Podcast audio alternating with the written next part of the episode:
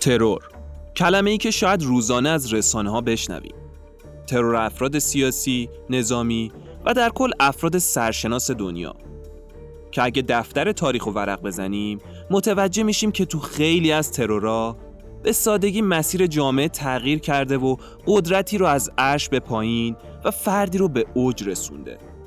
همیشه سوالی تو ذهنم بود که اگه ترور یه مقام سیاسی به سادگی فیلم‌ها یا یه خط خبره، پس سرویس‌های امنیتی و حفاظتی دقیقاً چیکار میکنن؟ وقتی اولین بار متن ترور هایدریش رو خوندم، به داستان هزار توی یه ترور بظاهر ساده پی بردم. از برنامه ریزی‌ها، تلاش‌ها و محاسبات نظامی و امنیتی و هزاران هزار جزئیات دیگه.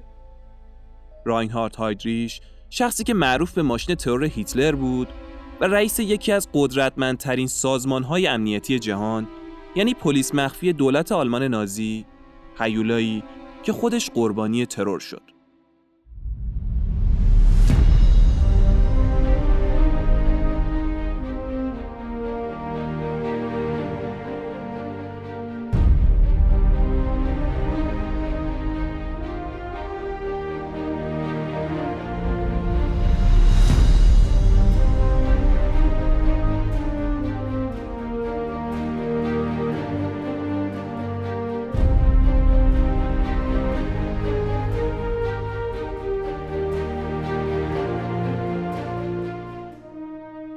سلام و درود به همراهان عزیز.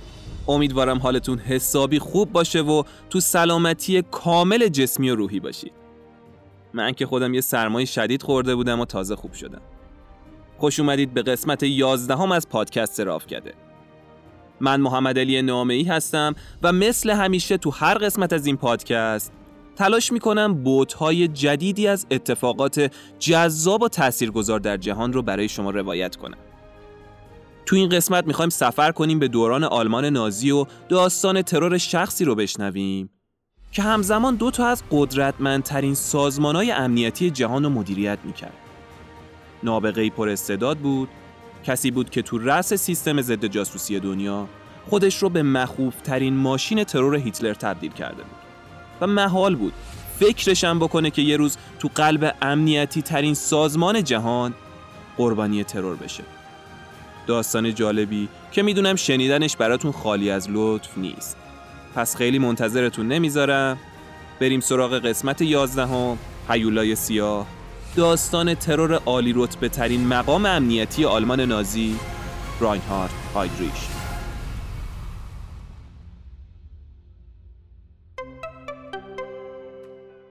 حامی این قسمت سیزپیه.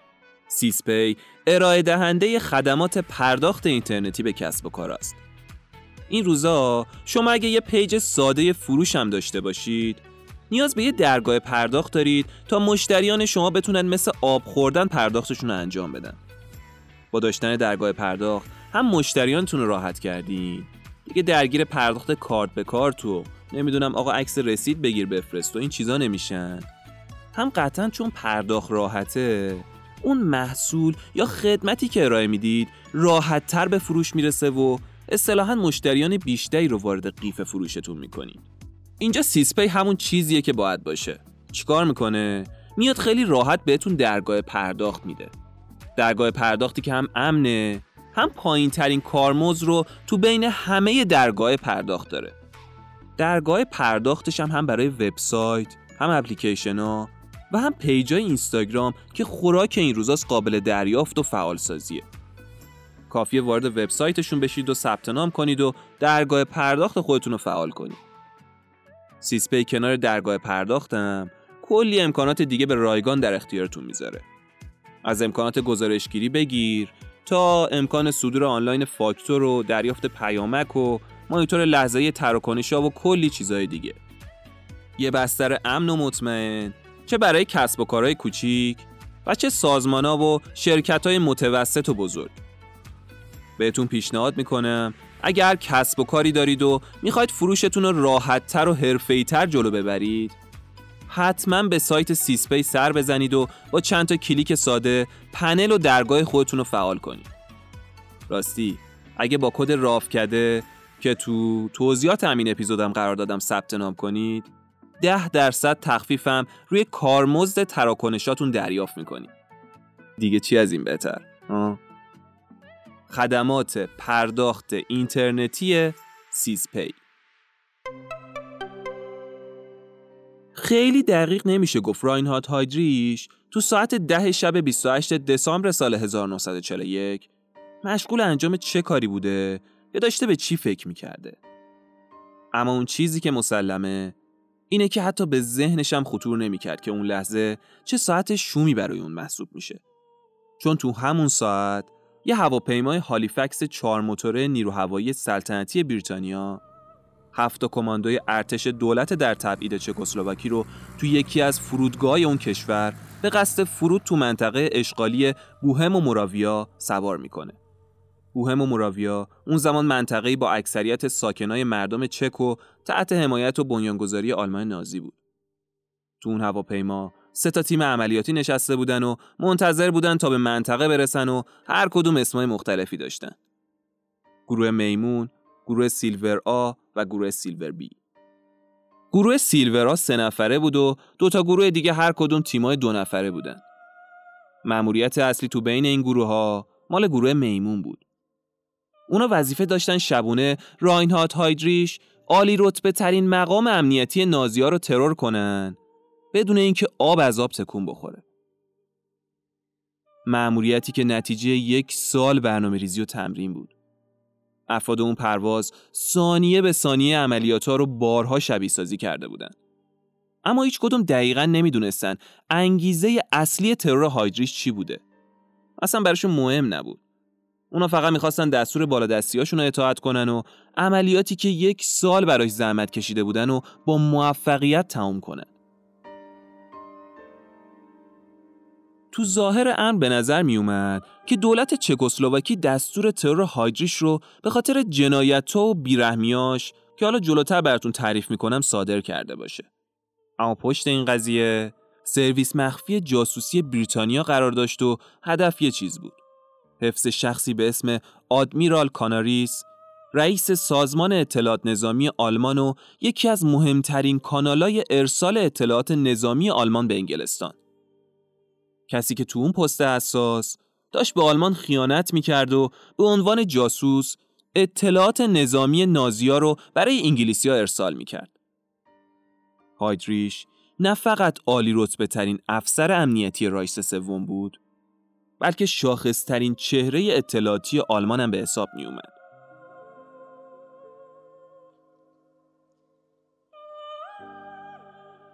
بعد نیست قبل اینکه ادامه ماجرا رو براتون تعریف کنم بگم این رایش سوم یعنی چی. احتمالاً براتون سوال شده باشه. رایش یه واژه آلمانیه به معنی قلمرو و ثروت. اسم رسمی کشور آلمانای نازی تو اون دوران رایش آلمان بود. بعد به رایش آلمان بزرگ تغییر کرد. حالا آلمان نازی به رایش سوم هم معروف بودن، چون امپراتوری روم و امپراتوری آلمان به ترتیب با عنوانای رایش اول و رایش دوم شناخته شده بودن و حالا آلمانای نازی اونقدر خودشونو بزرگ و قدرتمند میدیدن که میگفتن رایش سوم ما هستیم دیگه. خب هایدریش خصوصیات منحصر به فردی داشت که اونو در مقایسه با جانشینا و رقباش متمایز میکرد. اون یه موسیقیدان بازوق بود، تو شمشیربازی تبحر داشت و تو شنا و بوکس سرآمد همه آلمانیا بود. اون حتی تو خلبانی و رانندگی به اندازه سازماندهی و هدایت یه سازمان اطلاعاتی بزرگ مهارت کامل داشت. هنوز تمام نشده. اون افسر رمز نیرو دریایی هم بود و تو زمینه ارسال سیگنال و مخابرات رمز هم آدمی توانا بود و اطلاعات زیادی در خصوص مسائل مربوط به نیرو دریایی داشت. یعنی دیگه یه آدم چقدر میتونست مهارت و اراده داشته باشه، اونم اون زمان. همچین آدمی تو دنیا کم پیدا میشد. همین الانش هم کم پیدا میشه.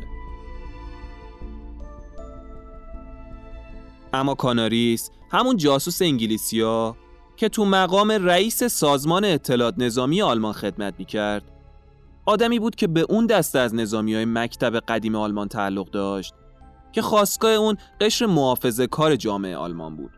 اونم مثل هایدریش یه افسر رمز برجسته و یه سوارکار ماهر بود. اما در برابر هایدریش، کاناریس یه جاسوس کارکشته محسوب میشد که تو کارش سیاست و جاسوسی رو با هم و به شکل متبحرانهی به هم آمیخته بود و در برابر چشمای تیزبین هایدریش اطلاعات نظامی آلمان رو به انگلیسی ها میفروخت و وقتی هایدریش به کشف خیانت اون نزدیک شد جونش رو از دست داد. بعد از ترور هایدریش، کاناریس تا دو سال دیگه هم به ارائه اطلاعات سری آلمان به بریتانیا ادامه داد و فعالیت‌ها و خیانت‌های اون تبدیل به یکی از دلایل اصلی شکست آلمان نازی شد. اما این موفقیت هزینه سنگینی با خودش داشت. خونبهای پرداخت شده به انتقام خون هایدریش تو تاریخ بشر بی سابقه ترین تراژدی تو نوع خودش محسوب می شد. پرواز شب بیست و هشتم دسامبر هم برای هایدریش و هم برای اعضای دو گروه سیلور آ و گروه میمون و هم برای مردم چکسلواکی هزینه سنگینی داشت. تو دوئل بین هایدریش و کاناریس هیچ برنده‌ای وجود نداشت. هر دو قبل از پایان جنگ جهانی دوم کشته شدن و دستگاه اطلاعاتی خودشونو قبل از اینکه جنگ تمام بشه از دست دادن و اونچه که جالبه اینه که مکان دقیق آرامگاه هیچ کدوم از این دو نفر امروز مشخص نیست.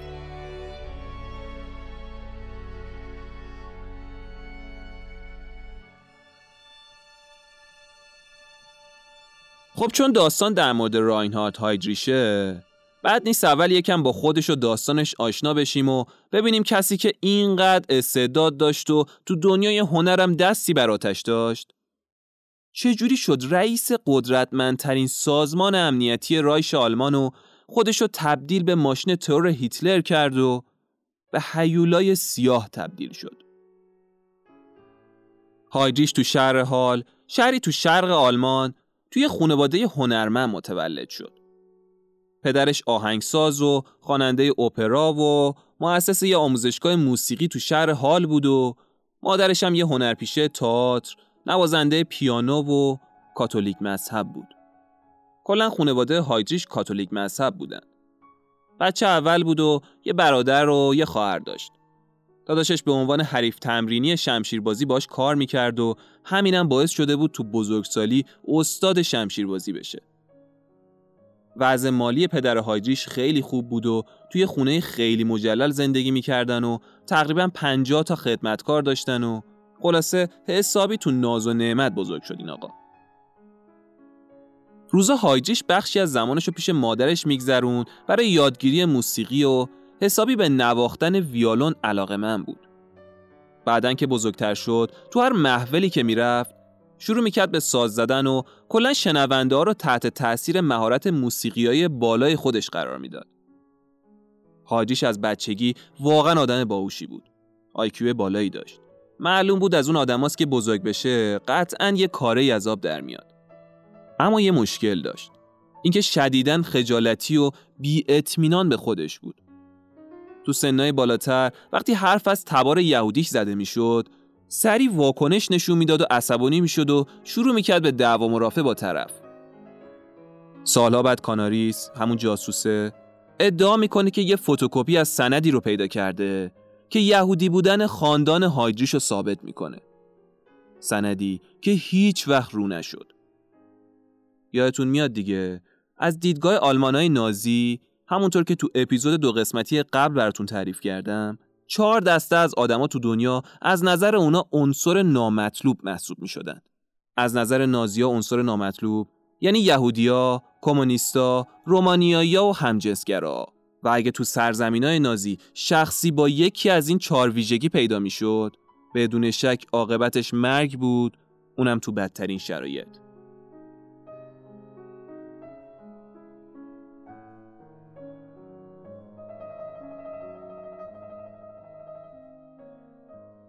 تو سال هزار و نهصد و هجده جنگ جهانی اول با شکست آلمان قائلش ختم میشه و تو فوریه سال هزار و نهصد و نوزده کمونیستا به رهبری رزا لوکزامبورگ و کارل لیبینخید تو آلمان دست به شورش میزنن و دامنه این شورشا به شهر حال، زادگاه هایدریش، کشیده میشه.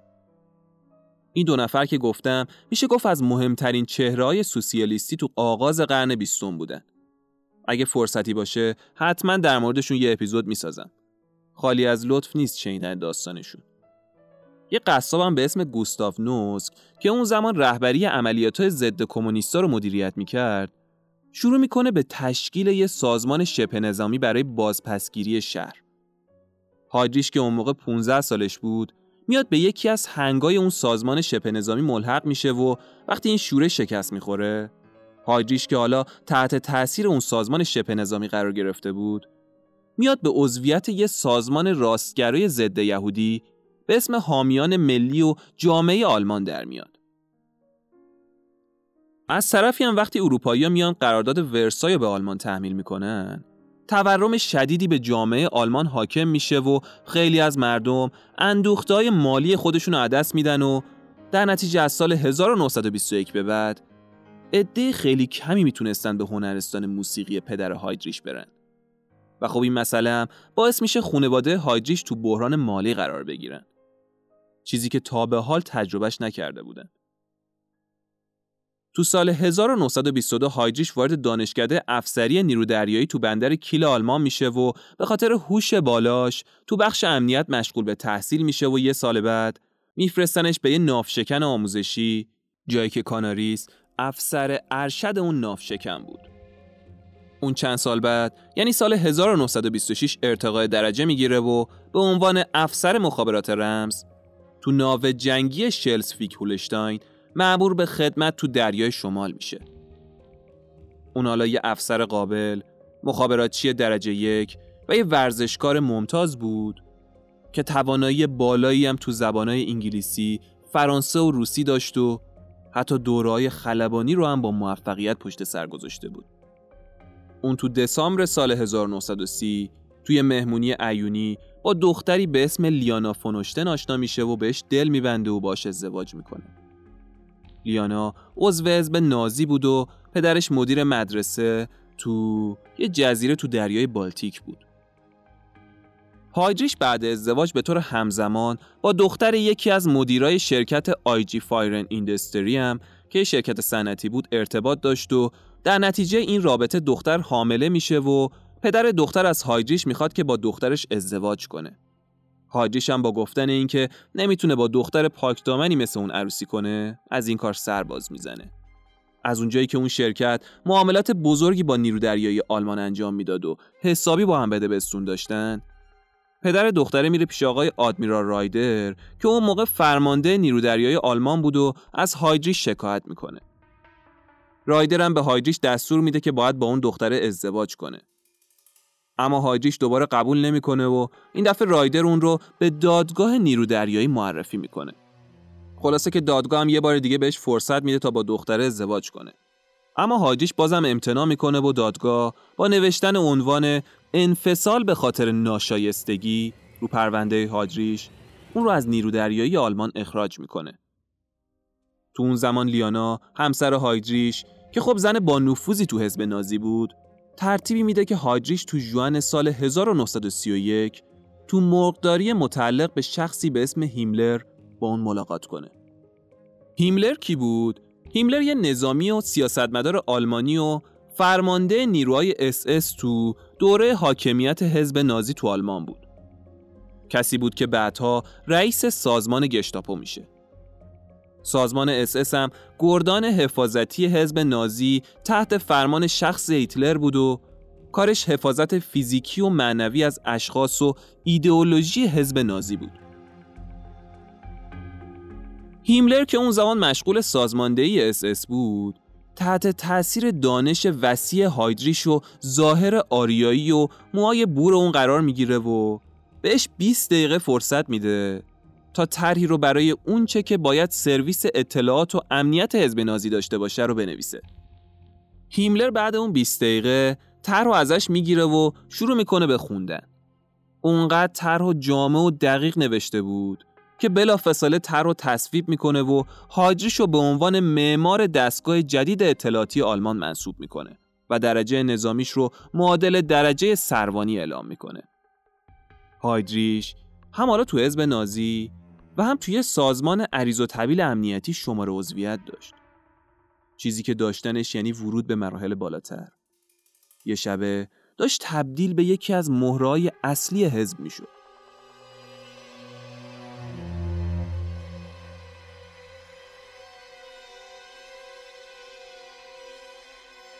هایدریش کار خودش از تاریخ یک آگوست سال هزار و نهصد و سی و چهار شروع کرد و یه اداره ویژه اطلاعاتی تو ستاد مرکزی حزب نازی تو مونیخ ایجاد کرد. اون تو ماه اکتبر همون سال موفق شد یه شبکه جاسوسی قوی برای جمع‌آوری اطلاعات اشخاص تأسیس کنه. به کمک همین شبکه هم برای چندین هزار نفر پرونده‌های اطلاعاتی تهیه کرد و به قولی از همه آتو جمع کرد و اطلاعات جدید رو تو پرونده‌های اونا آرشیو کرد و اونا رو تو دفتر اطلاعاتی مرکزی نگهداری می‌کرد. اون تو حدود پانزده ماه موفق شد به درجه بالاتر از درجه خودش تو نیرو دریایی دست پیدا کنه. تابستون هزار و نهصد و سی و دو بود که سازمان اطلاعاتی یا همون اس اس که حالا به استی تغییر نام میده و معنی جدید اون سازمان خدمات امنیتی رایش بود، هایدریش رو به عنوان ریاست اون سازمان منصوب میکنه. هایدریش با اقدامات شدیداً خشنی که داشت، این سرویس ضد اطلاعاتی رو به ماشین ترور بی‌رحم و ابزاری برای ارعاب و وحشت مردم تبدیل میکنه. تو سایه اطلاعات و پرونده سازی که هایدریش انجام داده بود، حالا هیتلر برای رسیدن به قدرت مطلق تو خیلی از موارد از نقطه ضعف‌های حریفای سیاسی خودش استفاده میکنه. یا اونا رو رسوا میکنه یا مجبور به سازششون میکنه و مسیر رو برای رسیدن به پست نخست وزیری هموار میکنه. بعد از به قدرت رسیدن هیتلر تو سال هزار و نهصد و سی و سه، هیملر و هایدریش تلاش کردن تا کنترل پلیس تمام هفده ایالت آلمان رو که اون زمان در اختیار دولت‌های فدرال هر ایالت بود رو به دست بگیرن.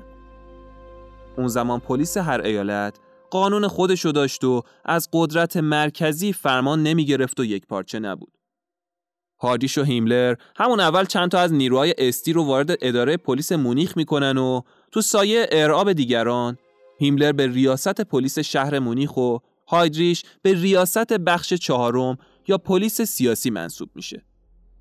در واقع اونقدر نفوذ و آتو از این و اون داشتن که خودشون به خودشون پست و مقام میدادن و کسی هم جرأت مخالفت نداشت. تو همون سال اولین اردوگاه کار اجباری تو بوخنوال تأسیس میشه و نظارت بر اون رو میسپارن به یکی از زیرسازمان‌های تحت نظر هایدریش.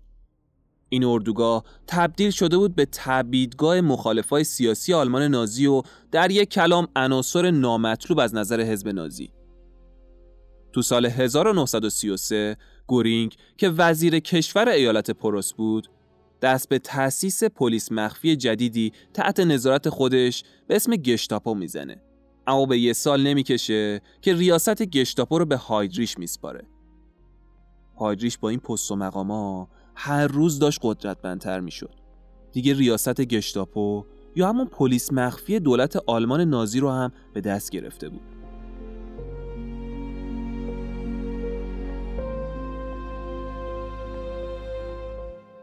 تو صبح روز نه ژوئن سال هزار و نهصد و سی و چهار، رودولف هس، رئیس حزب نازی و معاون هیتلر، اعلام میکنه که از امروز استی رسما سرویس اطلاعاتی حزب نازیه و رؤسای اونا از بلند پایه ترین افراد حزب نازی محسوب میشن.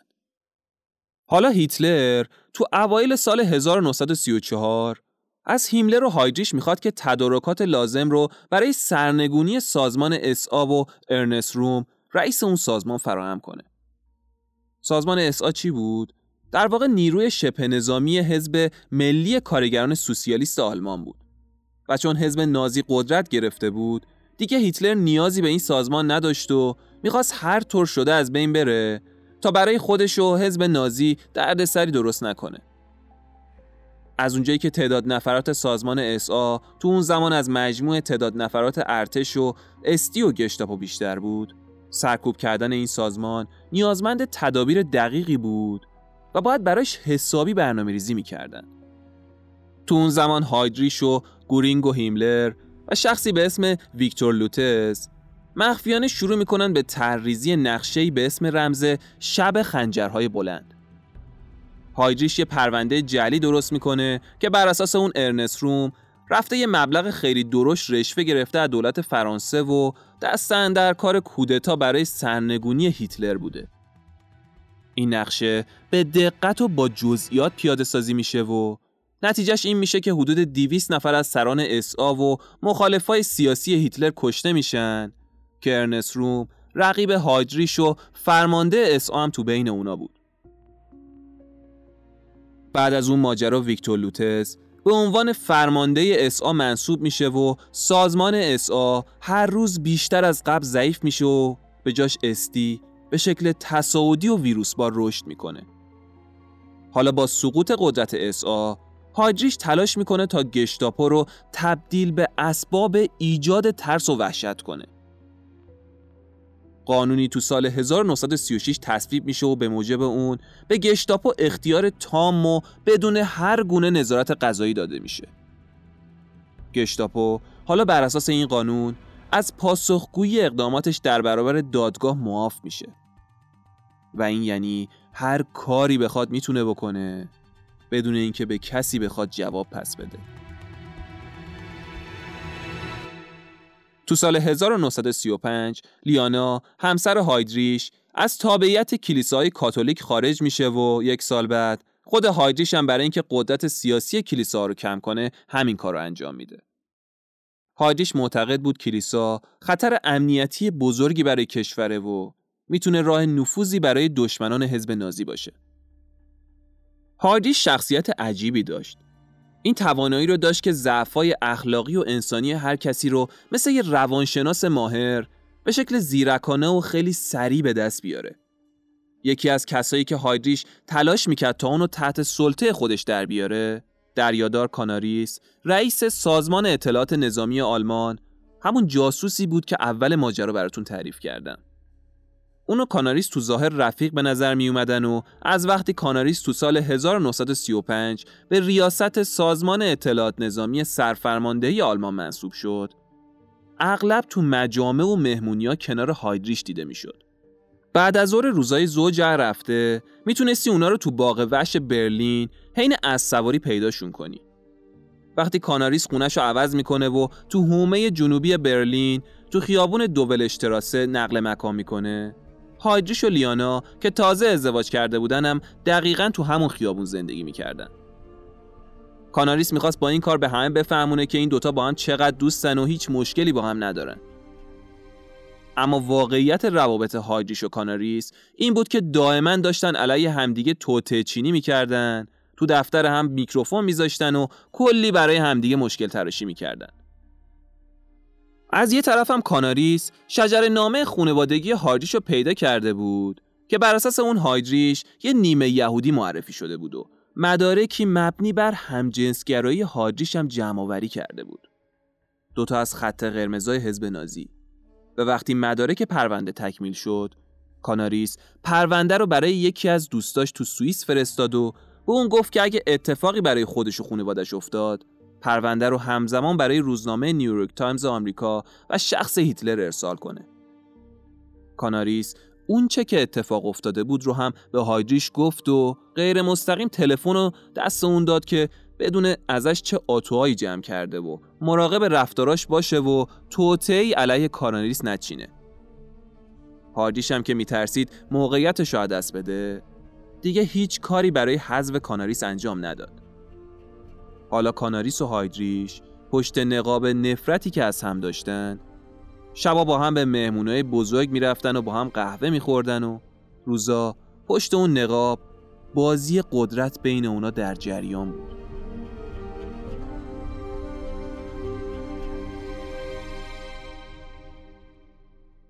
میگذره و یه سال بعد، یعنی تو سال هزار و نهصد و سی و شش، هایدریش به عنوان یکی از برنامه ریزای اصلی برگزاری المپیک تابستونی برلین انتخاب میشه.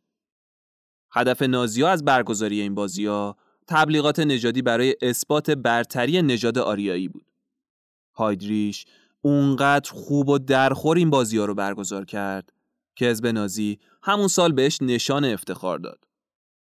چیزی که باعث تحریک حسادت کاناریس شد و اونو یه قدم به افشای مدارکی که جمع کرده بود نزدیکتر کرد. تو سال هزار و نهصد و سی و شش هایدریش با کمک کاناریس موفق میشه تا با جمع جور کردن یه سری اسناد جعلی تعداد زیادی از افسرای عالی رتبه ارتش سرخ رو به خیانت به کشور و همکاری با آلمان متهم کنه. این اسناد جعلی توی داستانی در اختیار پلیس سیاسی اتحاد شوروی قرار میگیره و باعث میشه ارشدترین افسر عالی رتبه اون کشور یعنی ژنرال میخائیل توخاچفسکی محاکمه بشه و به اعدام محکوم بشه. بعد از اون محاکمه انگار یه تسویه بزرگ تو رده‌های عالی و میانی ارتش سرخ اتفاق میفته و یه چیزی حدود سی و پنج هزار نفر از افسرای ارتش یا برکنار میشن یا میرن بالای جوخه دار. حالا هایدریش با یه موفقیت عجیب و غریب تونسته بود کنترل ذهن استالین رو به دست بگیره و اونو وادار کنه که کاری رو انجام بده که هایدریش میخواست. هدف هایدریش از اون عملیات این بود که افسرای لایق اتحاد شوروی رو از سر راهش برداره تا اگه جنگی بخواد بین آلمان و شوروی اتفاق بیفته، شوروی عملاً با فقر نیرو انسانی زبده مواجه باشه. همونطور که گفتم، پلیس آلمان اون زمان وابسته به دولت فدرال هر ایالت بود. اما از تاریخ هفدهم ژوئن هزار و نهصد و سی و شش با همت هایدریش تو سراسر آلمان یکپارچه شد و هیملر شد رئیس سازمانی که کنترل مرکزی پلیس آلمان رو در اختیار داشت. هیملر اون زمان نیروی پلیس رو به دو شاخه تقسیم کرد. یه شاخه که وابسته به شهرداری بود و نیروی معمولی آلمان به حساب می اومد و یونیفرم پلیس آلمان رو به تن می کرد و اسمش رو گذاشت اورپو، و یه شاخه دیگه که اعضای گشتاپو بودن.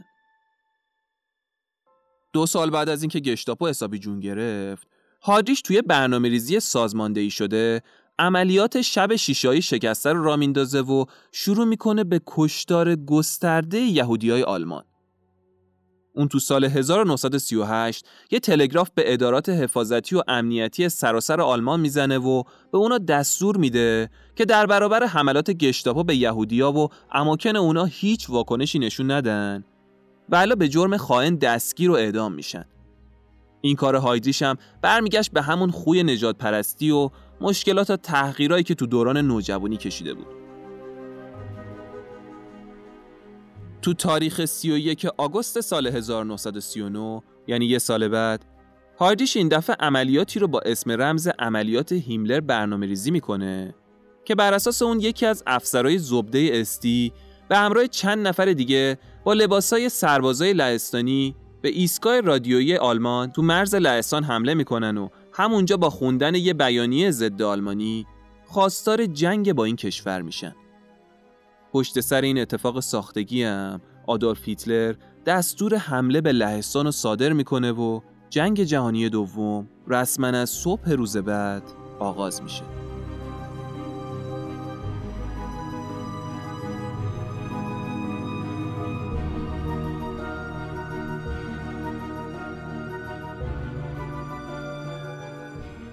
وقتی که آلمان به لهستان حمله میکنه، کشورهای فرانسه و انگلستان تو تاریخ سوم سپتامبر همون سال به آلمان اعلان جنگ میدن. آلمان که حالا وارد جنگ با قدرت‌های بزرگ اروپا شده بود، شدیداً نیاز داشت تا تدابیر امنیتی جدیدی اجرا کنه. هم کوچکترین موارد جاسوسی رو کشف کنه و هم بتونه تو کشورهای دشمن تو رده‌های بالا ستون پنجم داشته باشه. به خاطر همین تو بیست و هفتم سپتامبر سازمان استی و زیپو با هم یه تشکیلات جدید امنیتی به اسم دفتر خدمات امنیت رایش رو تشکیل میدن. هدف چی بود؟ این بود که یه سازمان این وسط باشه که بتونه هماهنگی بیشتری بین گشتاپو، استی و پلیس جنایی آلمان را بندازه. ریاست این سازمانم که حالا عالی ترین نهاد اطلاعاتی آلمان محسوب میشد و یه جورایی غول مرحله آخر بود، بر عهده کسی نبود جز همین آقای راینهارت هایدریش، کسی که کم کم داشت به یه هیولای واقعی تبدیل می شد.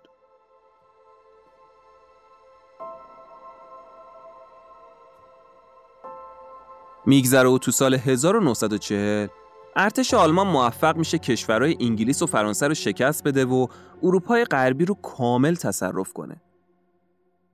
آلمانا که حالا یوگسلاوی، یونان، نروژ و دانمارک رو هم تصرف کرده بودن و دیگه نگهداری مناطق اشغالی و مقابله با خرابکارا و مخالفای سیاسی کار ساده‌ای نبود و برای نازی‌ها هم یه ضرورت محسوب می‌شد. برای همین این وظیفه رو سپردن به عهده دفتر خدمات رایش. قدرت هایدریش از سال هزار و نهصد و چهل و یک به بعد دیگه قابل کنترل نبود و اختیاراتی به دست آورد که به قانون شب و مه معروف شد و بر اساس این قانون سازمان‌های تحت امر اون، علل خصوص گشتاپو، میتونستن مخالفای رژیم نازی رو تو تاریکی شب سربنیز کنن و همونطور که گفتم در مقابل هیچ نهادی هم پاسخگو نباشن. میگن حدود هفت هزار نفر رو هایدریش با استفاده از همین قانون به کشتن داده و چندین میلیون نفر رو با هویت‌های جعلی به اردوگاه مرگ نازی فرستاده. هایدریش حالا دیگه به ترسناکترین مرد رژیم نازی تبدیل شده بود. کسی که هیتلر اونو مردی با قلب آهنی توصیف میکرد.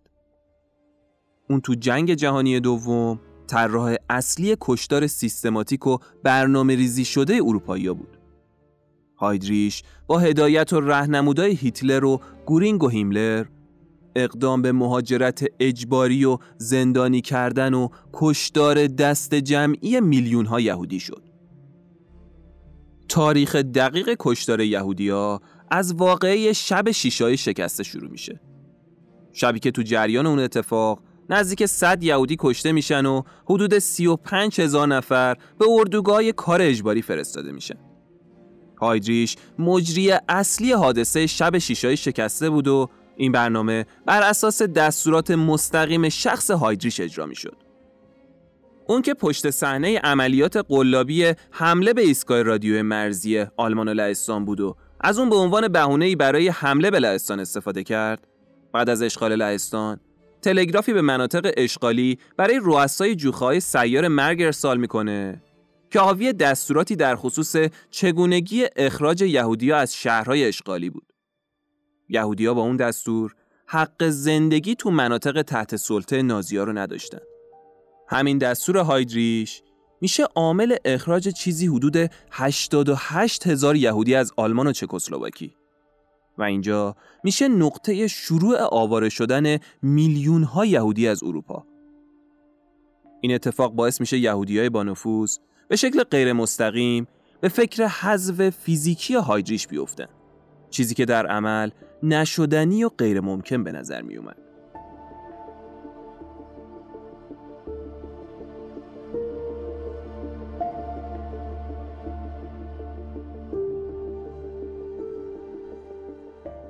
بعد این دستور هایدریش مسافرت میکنه به پراگ.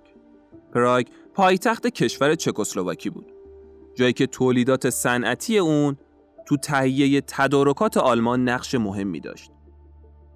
اما به محض ورود هایدریش با دستورات سختگیرانه و ظالمانه اون، وحشت و کشتار تو این شهر رواج پیدا میکنه. مثلا هنوز سه روز نشده بود که اومده بود به پراگ، دستور میده نود و نه نفر رو تو ملأ عام اعدام کنن و لیست اسامی این بخت برگشته‌ها رو برای عبرت دیگران تو اماکن عمومی نصب کنن.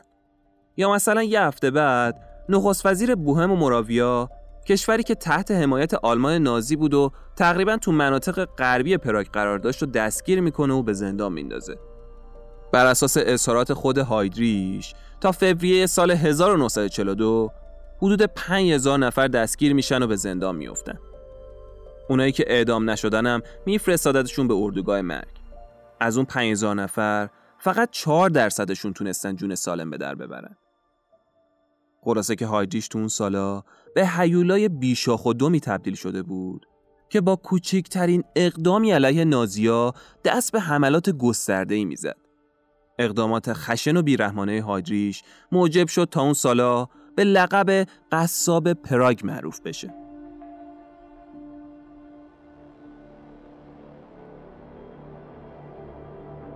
وقتی که چکسلواکی توسط ارتش آلمان اشغال میشه، چند تا از نظامیای اونجا میان یه شبکه جاسوسی را میندازن که گشتاپو بهش میگفت شبکه سشاه. به خاطر این این اسم روش گذاشته بودن که فرمانده این شبکه با سه تا از کله گندای نظامی چکسلواکی بود و جالب بدونید که این شبکه یکی از کانالایی بود که کاناریس برای ارسال اطلاعات به سازمان جاسوسی انگلیس ازش استفاده میکرد. اما گشتاپو تونست خیلی زود دو تا شاه از اون سه شاه رو دستگیر کنه. اما یکیشون توی داستانی موفق به فرار میشه. میخوام داستان کامل فرار نفر سومو تو اینستاگرام راوکده براتون تعریف کنه. حتما کانالو دنبال داشته باشید. اونجا حسابی با این آقای شاه سوم کار داریم. خلاصه که نفر سوم که تونسته بود از مهلکه فرار کنه، یه بیسیم میزنه به لندن و بهشون میگه که گشتاپو فاصله زیادی تا دستگیریشو یه شخصی به اسم فرانتا نداره.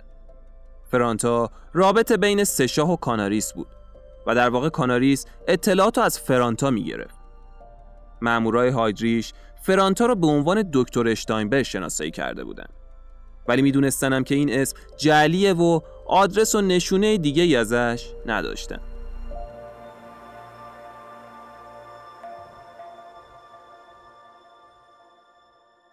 سازمان جاسوسی انگلیس که میدونست با لو رفتن نفر آخر فرانتا از اطلاعات ارزشمندی که کاناریس برای اونا میفرسته محروم میشن، برای همین همونجا بود که سیستم جاسوسی انگلیس تصمیم به حذف فیزیکی هایدریش میگیره تا بتونه کاناریس و اون کانال دریافت اطلاعاتشون رو حفظ کنه. از یه طرف هم دولت چکسلواکی به سیستم جاسوسی انگلیس نامه میزنه که آقا این آقای هایدریش دیگه بعد جور داره گردنش کلوف میشه و داره همینجور کاسه کوزه ما رو به هم میریزه و خلاصه خواستار اعزام یه تیم ترور جهت به قتل رسوندن هایدریش میشن.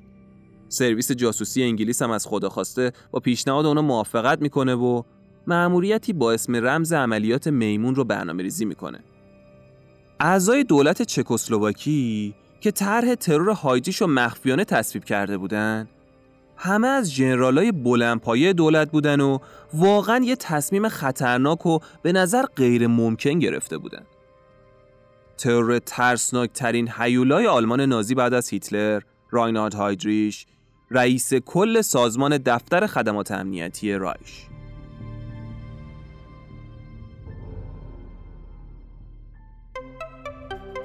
میخوام یه پادکست خوب تاریخی و داستانی رو براتون معرفی کنم. پادکست بیوگرافی، پادکستی که تو هر قسمت از اون داستان زندگی یه آدم معروف رو برامون روایت میکنه. اما نکته‌ای که بیوگرافی رو متمایز کرده اینه که تو اون آدمای مهمی که توی دوره تاریخی با هم بودن یا به نوعی با هم ارتباط داشتن و تو قالب مجموعه‌های سریالی میاد خیلی جذاب برامون تعریف میکنه. مثلا مجموعه سریالی رنسانس که میدونم تو اپیزوداش تا الان محبوب ترین بوده و الان هم مجموعه سریالی رویای ناتمام در حال پخشه. اگه به شنیدن داستانهای اشخاص بزرگ جهان علاقه دارید، بهتون پیشنهاد میکنم برید سراغ این پادکست و داستاناشو گوش بدید و کیفشو ببرید. پادکست فارسی بیوگرافی. خب برگردیم به اول ماجرا، اون عملیات، اون هواپیمایی که شبونه از تو مناطق اشغالی آلمانیا بلند شد.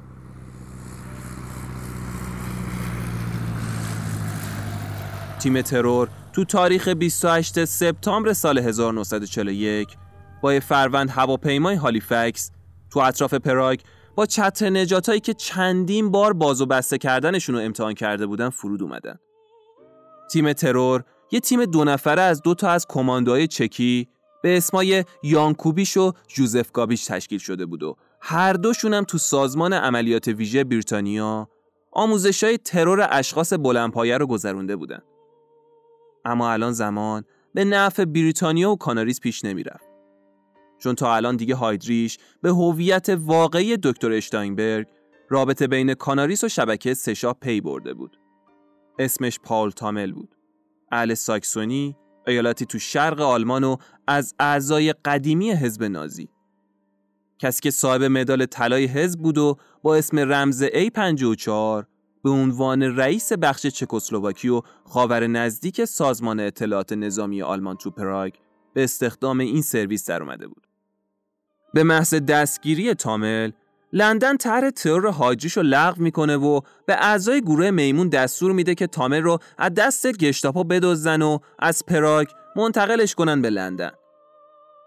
خب طراحی یه نقشه فرار برای فراری دادن یه جاسوس کله گنده نشون میداد که این جاسوس چیزی بیشتر از یه جاسوس معمولی باشه. تو صبح روز دو فوریه سال هزار و نهصد و چهل و دو تومل رو با احترام به اداره مرکزی گشتاپو منتقل میکنن. بالاخره از اعضای قدیمی حزب نازی بود دیگه، کم کسی نبود اون آدم.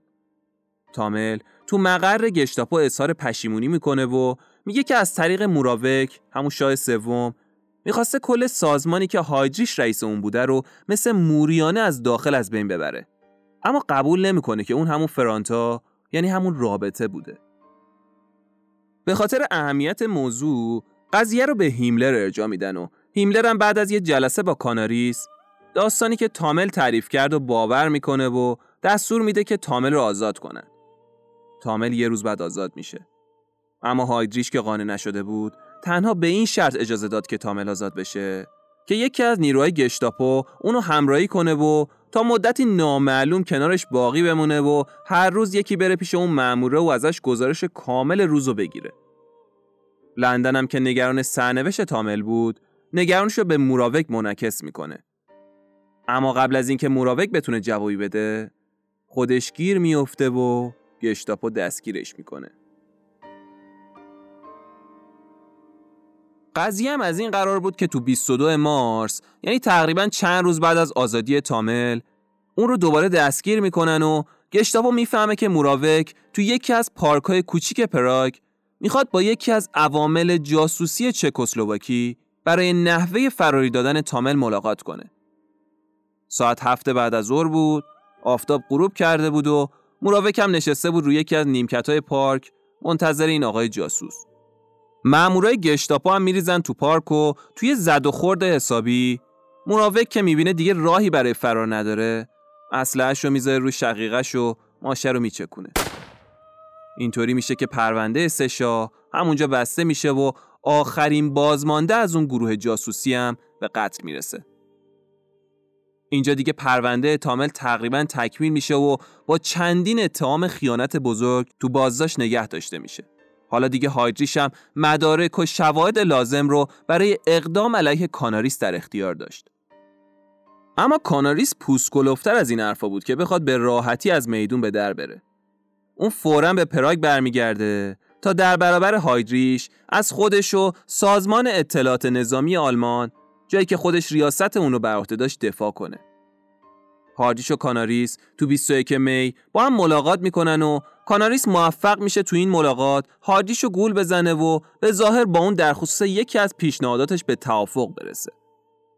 تو همون لحظه هم گروه میمون که نتونسته بود کاری برای فراريدن تومل انجام بده، داشت مشغول تدارک برنامه‌ای برای ترور هایدریش میشد. گروه میمون موفق شده بود به کمک باقی مونده اعضای جنبش چکسلواکی و کسایی که دستگیر کرده بودن تصویر کاملی از فعالیت‌های روزانه هایدریش داشته باشه. بدون کی میره، کی میاد و اصولاً برنامه روزانه‌اش تو دستاشون بود. شانس با اونا یار بود. تو صبح بیست و سوم می ساعت قدیمی دفتر کار هایدریش خراب میشه و منشی اون زنگ میزنه به یه ساعت ساز که بیاد این ساعته رو تعمیر کنه. این ساعت ساز وقتی تو دفتر کار هایدریش بود، متوجه تیکه کاغذی میشه که برنامه سفر هایدریش رو تو تاریخ بیست و هفتم می روش تایپ کرده بودن. ساعت سازم کاغذ رو یواشکی برمیداره و میندازتش تو سطل زباله کنارش. خلاصه ساعت رو تعمیر میکنه و از دفتر کار هایدریش میاد بیرون. چند دقیقه بعد یکی از نظافتچیای نفوذی کاناریس سطل کاغذ رو خالی میکنه و اتفاقی اون کاغذ رو میبینه. اینطوری میشه که چند ساعت بعد برنامه سفر هایدریش میاد رو میز کاناریس. اونا حالا میدونستن هایدریش تو اون روز کجا میره و از چه مسیری قراره بره. کاناریس میدونست که هایدریش برای نشون دادن قدرت و توانایی و اعتماد به نفس بالاش معمولا بدون اسکورت و فقط با راننده شخصیش این ور اون ور میره و احتمال بالایی میدادن که تو این سفر هم همین کارو میکنه. بعدها تو اسناد نازی ها مشخص میشه که شخص هیتلر هایدریشو برای بیست و هفتم می به برلین دعوت کرده بود و قصد داشت تا اون رو مأمور خدمت تو فرانسه اشغالی کنه. اعضای تیم ترور تصمیم گرفتن تا حمله خودشون رو تو حومه پراگ و تو طول جاده خونه تا محل کار هایدریش عملیاتی کنه. مسیری که اون هر روز ازش گذر میکرد. محلی که برای ترور انتخاب شده بود، سر پیچی بود که ماشین مرسدس بنز هایدریش برای عبور از اون مجبور بود کاملا سرعتشو کم کنه. قرار بر این بود که دوست دختر گابچیک که یکی از اعضای تیم ترور بود، یه ماشین جلوتر حرکت کنه و اگه هایدریش اسکورت نمیشد، کلاهشو بذاره سرشو نفر دوم تیم ترور به اسم والاچیک که صد متر بالاتر وایساده بود این علامتو ببینه و با آینه به گابچیک که سر پیچ کمین کرده بود علامت بده. تصمیم این بود که گابچیک با یه مسلسل انگلیسی مدل اشتاین هایدریش و راننده اون رو به رگبار ببنده و کوبیز هم باید از اون پشتیبانی کنه. محض احتیاط هم کوبیز و گابچیک یه کلت کمری تو جیب سمت راست خودشون مخفی میکنن که اگه لازم شد ازش استفاده کنن. ساعت حدودای ده و نیم صبح دوست دختر گابچیک از جلوی هایدریش رد میشه و میبینه که بله خبری از اسکورت نیست و آقا دوباره میخواد بدون محافظ بزنه بیرون. برای همین کلاهشو میذاره سرش و والاچیک هم نشونه رو میگیره و با آینه به گابچیک علامت میده. ماشین هایدریش حرکت میکنه و چند دقیقه بعد به اون پیچ جاده میرسه و ترمز میکنه و یه دفعه گابچیک میپره وسط جاده و ماشه رو میکشه و اما اسلحه گیر میکنه و شلیک نمیکنه. حالا هایدریش و رانندش با دیدن گابچیک وسط جاده اسلحه به دست همونجا هم ماشین پیاده میشن و میخوان به سمت گابچیک شلیک کنن که یه دفعه کوبیز یه نارنجک پرت میکنه به سمت هایدریش و نارنجک رو هوا منفجر میشه. این انفجار باعث میشه هایدریش زخمی بشه و صورت گابچیک هم چند تا ترکش بخوره. کوبیز سوار سپر اتومبیل دوست دختر گابچیک میشه و از اونجا فرار میکنه.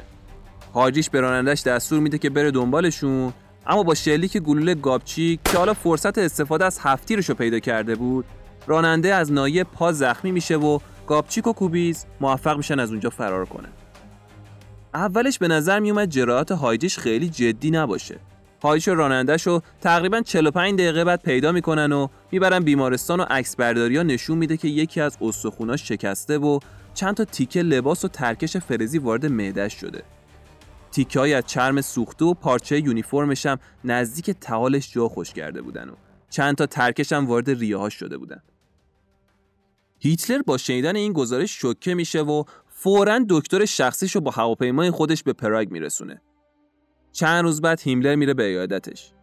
هایدریش اصلاً حال خوبی نداشت و وضعیت خودشو خیلی شبیه به یکی از ابیات اپرای پدرش توصیف میکنه و تو اون حالی که نشون میداد لحظات آخر عمرشه، با درد اون تصنیفو میخونه. تصنیفی که خوند این بود: جهان مانند ارگیست که خداوندگار خودش آن را تنظیم می‌کند. همه ما در حال رقصیدن با آهنگی هستیم که اغلب اوقات بر روی تم درام تنظیم شده است. این آخرین جملاتی بود که هایدریش به زبون آورد و بعد از اینکه هیملر از اتاق بیرون رفت، هایدریش به کما میره و دو روز بعد اون ملاقات، یعنی چهارم ژوئن سال هزار و نهصد و چهل و دو ساعت چهار و نیم بعد از ظهر و تو سن سی و هشت سالگی جونش را از دست میده. علت مرگ انتشار عفونت تو خونش اعلام میشه. حالا رئیس بزرگترین سازمان امنیتی جهان چشم از دنیا میبنده و ماشین ترور هیتلر برای همیشه خاموش میشه.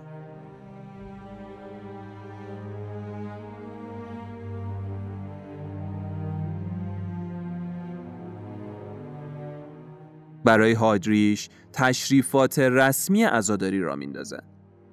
یونیفرم چرم سیاه رنگ مخصوص تشریفات استیار رو به جنازه اون میپوشونن و اونو تو تابوتی قرار میدن که از فلز و نقره ساخته شده بود. تابوتو میذارن رو شونه یکی از توپای جنگی که دم در خونه هایدریش قرار داشت. بعد از مراسم جنازه رو به برلین منتقل میکنن و توی مراسم باشکوه تشییع میکنن. هیتلر توی این مراسم شرکت کرد و عالی ترین نشان رایش رو به جنازه هایدریش تقدیم کرد. اون تو دیدارهای خصوصی هایدریش رو مسبب اصلی مرگ خودش میدونست و اون رو به دلیل عدم استفاده از اتومبیل ضد گلوله و پیاده روی بدون محافظ تو خیابون آدمی ابله معرفی میکرد، چون از نظر هیتلر هایدریش کسی بود که جانشینی نداشت. هایدریش تو گورستان نظامی شهر به خاک سپرده شد، اما امروزه مکان دقیق دفن اون نامعلومه. محل دفنش زیر یه درخت بود و هیتلر دستور داد تا یه آرامگاه بزرگ براش بسازن. اما با گسترش نیازهای جنگی آلمان، بودجه و مصالح مورد نیاز برای ساخت این آرامگاه هیچ وقت تامین نشد و بعد از اشغال برلین توسط ارتش سرخ، درختی که آرامگاه هاردیشو مشخص میکرد ناپدید شد. احتمال میدن افراد ارتش سرخ اونو کنده باشن. زندگی نامه جدیدی که از هایدریش نوشته شده احتمال میده که آرامگاه اون تو بخش ای اون گورستان باشه. هایدریش تو زمان مرگش سه تا بچه داشت. یکیشون یه سال بعد از مرگ پدرش توی تصادف ساختگی میمیره. بر همین هیتلر دستور محافظت از خانواده هایدریش رو صادر میکنه. هیتلر تو سخنرانی مراسم خاکسپاری هایدریش فرزندای اون رو مثل بچهای خودش خطاب کرد و به هیملر دستور داد تا انتقام سختی به خونخواهی پدر این بچه‌ها از مردم چکسلواکی گرفته بشه. به دستور هیتلر باید ده هزار نفر از مردم چک به طور تصادفی دستگیر و اعدام می شدن. اما هیملر می دونست که کشور چک یه منطقه مهم صنعتی برای آلمانه و کشتاری تا این حد گسترده میتونه موجب افت چشمگیر محصولات صنعتی بشه. بر همین هیتلر قانع میشه و دستور میده تا تحقیقات برای شناسایی عوامل ترور به سرعت و با شدت دنبال بشه. هیتلر روز بعد از تشییع والتر شلنبرگ رو به جای هایدریش به ریاست استی و ارنست کالتنبرونر رو به ریاست دفتر خدمات امنیت راش منصوب میکنه. اما هیچ کدومشون توانایی و خلاقیت و هوش و شامه کشف جاسوس هایدریش رو نداشتن. کسی که یه تنه و به خوبی داشت هر دو سازمان بزرگ امنیتی نازی‌ها رو مدیریت میکرد، حالا جای خالیش داشت حسابی حس میشد.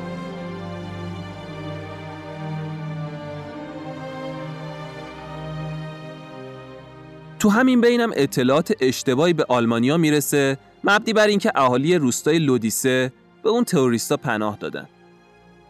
تو اون اطلاعات به گشتاپو خبر دادن که روستای لودیسه روستایی تو مرکز چک محل اختفای تروریستاست و در نتیجه اون خبر تو شانزده ژوئن تمام ساکنای بالای شانزده سال این روستا کشته شدن و روستا با خاک یکسان شد.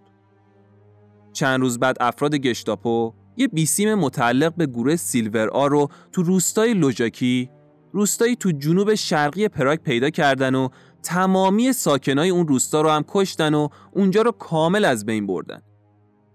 در مجموع چیزی حدود سیزده هزار نفر به انتقام خون هایدریش جونشون از دست دادن و اینطوری بشر یه گام جدید تو کشف فرمولاسیون ریاضی برداشت. اینکه یک مساوی با سیزده هزاره.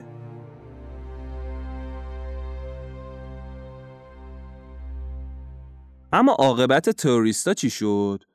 اونا بعد از اینکه موفق شدن از صحنه ترور فرار کنن، رفته بودن به سمت کلیسای یونانی سنت سیریل تو قسمت قدیمی شهر پراگ و تو دیواره سردابه‌های اونجا، جایی که محل دفن راهبه‌ها بود، خودشونو مخفی کرده بودن. نقشه این بود که وقتی مراسم خاکسپاری قربانیای انتقام نازی‌ها در حال برگزاری بود، اعضای تیم ترور داخل تابوتا برن و همراه تابوت قربانی‌ها از شهر خارج بشن و با هواپیماهای انگلیسی برن به سمت بریتانیا. اما طمع جایزه ده میلیون کرونی گشتاپو باعث شد تا خیلی زود جاشون لو بره و کلیسا توسط افراد گشتاپو محاصره بشه. گشتاپو آتش نشانی رو خبر میکنه و بهشون دستور میده تا سردابه رو پر از آب کنن. اعضای تیم ترور که راهی جز بیرون اومدن نداشتن، به سمت سقف کلیسا فرار میکنن و تو زد و خوردی که پیش میاد همه اعضای تیم ترور کشته میشن. فردای اون روز گشتاپو صد و چهارده نفر دیگر رو هم دستگیر میکنن و همون روز اعدامشون میکنن و اینجوری پرونده مأموریت میمون همونجا بسته میشه.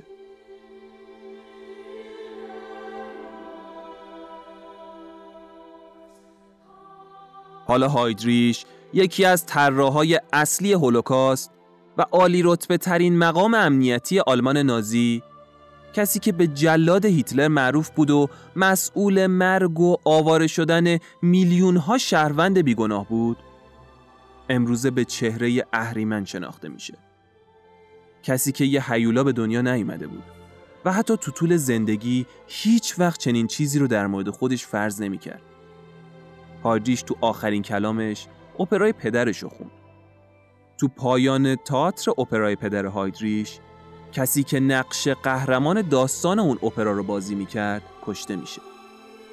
اون بعد از اینکه رو صحنه تیر می‌خوره، فریاد میزنه که خداوند به ما رحم کنه.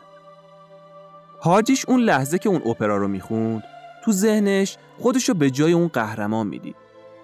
اما مطمئناً هایدریش چه تو زندگی و چه وقتی که داشت می‌مرد، سزاوار رحم خداوند نبود.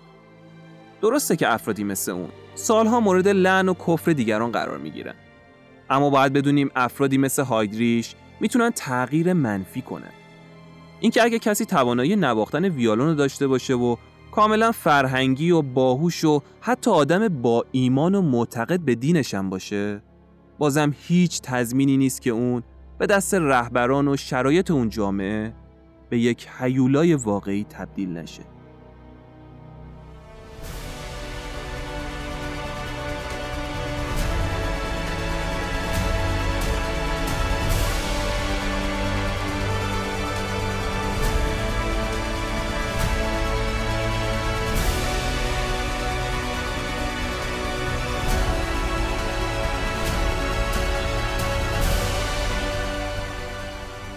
چیزی که شنیدید قسمت یازدهم از پادکست راوکده بود. ممنون که تا این آخر همراه ما بودید و پا به پای ما ما رو دنبال میکنید. ما سعی میکنیم تو هر قسمت با مطالعه منابع مختلف که همیشه منابع رو تو توضیحات هر اپیزود میذاریم، معتبرترین روایت ها رو برای شما عزیزان تعریف کنیم. همونطور هم که میدونید تولید هر قسمت از راوکده حاصل چندین هفته تلاش و مطالعه است. اگه خواستید از ما حمایت کنید، پادکست راوکده رو از طریق پست و استوری اینستاگرام یا هر روش دیگه‌ای که بلدید به بقیه هم معرفی کنید و در موردش صحبت کنید. این کار شما بزرگترین کمک به من و تیممه تا هر قسمت رو با قدرت بیشتری برای شما عزیزان تولید کنیم. ضمناً سپاسگزار اون دسته از شنونده‌های عزیزم هستم که تو هر قسمت از ما حمایت مالی هم میکنه. اگه شما هم خواستید از ما حمایت مالی کنید، لینک اون رو تو توضیحات اپیزود گذاشتم. ممنون از مجموعه خدمات پرداختی سیزپی، حامی این قسمت از راوکده، و سپاس فراوان از شما عزیزان دل که همیشه ما رو حمایت میکنید و در کنار ما هستید.